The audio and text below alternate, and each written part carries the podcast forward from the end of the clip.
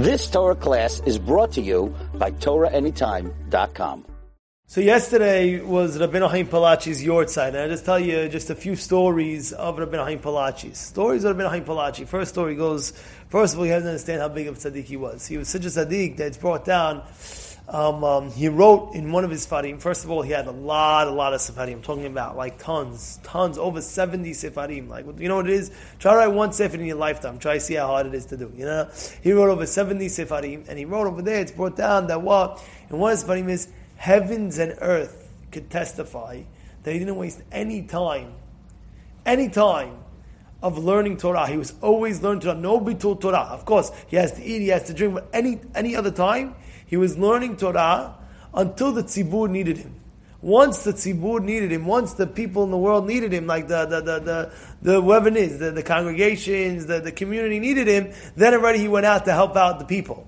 But until the age of 19, 19, he writes, Heaven and earth could testify on me that I didn't waste any time besides learning Torah. I didn't waste any time. I was learning Torah constantly the age of 19. Hit 19, the people found out how great he was, the people found out how amazing he was, and that being said, he says, you know what, if that's the case, what happened was, people needed him and he helped out. He would write even in his, he had a, like a, like a type of thing, uh, writings that he writes over there. He says, he says that all day he was busy with the people.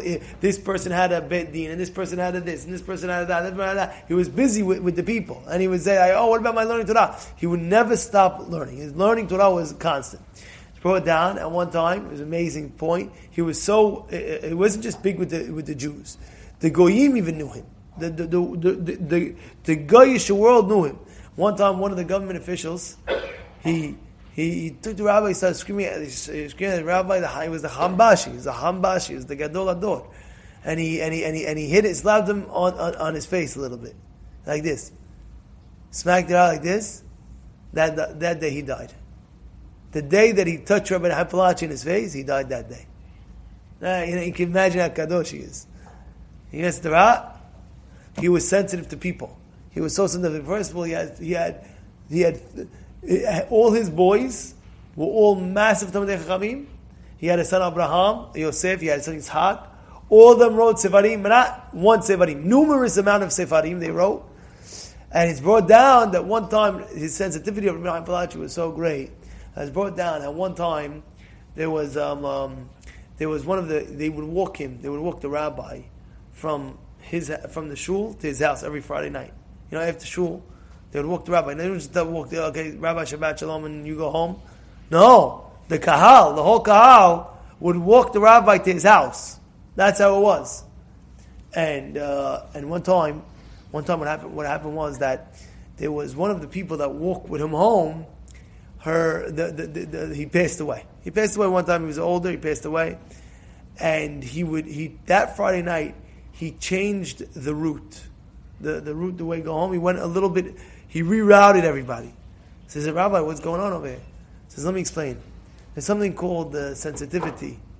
And th- this person that would walk with us home, his almana, he's going to see, she's going to see her, her, her, his wife is going to see everybody walking home together and she's going to cry from the window not seeing her husband walking with everybody today, together with that. I don't want to feel that sad. Where's my husband? Where, where's my husband? He used to walk with around. Where's my husband? They don't want that sad. So therefore, we rather not to give her that pain to see, oh, everybody's walking with your husband. So therefore, there's many, many stories, many other stories about him. But at the end of the day, you have to know he was a chacham. He didn't stop learning. He didn't stop helping the people. He wouldn't stop for a second. He wouldn't stop for a second. I'm talking about day and night. You read his biography about him. He, he even writes about, about what happened, the days what happened. He says from the morning when he would wake up till the night, he was busy with the, with, with the people, trying to make shalom, trying whatever he had to do, he did. And it was a very tremendous loss that we, that, that we lost him. But uh, all everybody quotes him. And all the Sefarim, he named Hayim, Hayeh, Moed Lakor Hay, Sefer Lakor Hay, everything is the Hay, Hay, Hay. He wrote on every topic in the Torah, every single topic. Zohar, Homash, Nabi, Tehillim, yeah, everything you name it, Halacha, he named, he had it. And this is just a little bit of scope of Rabbi Palachi. You've just experienced another Torah class brought to you by TorahAnytime.com.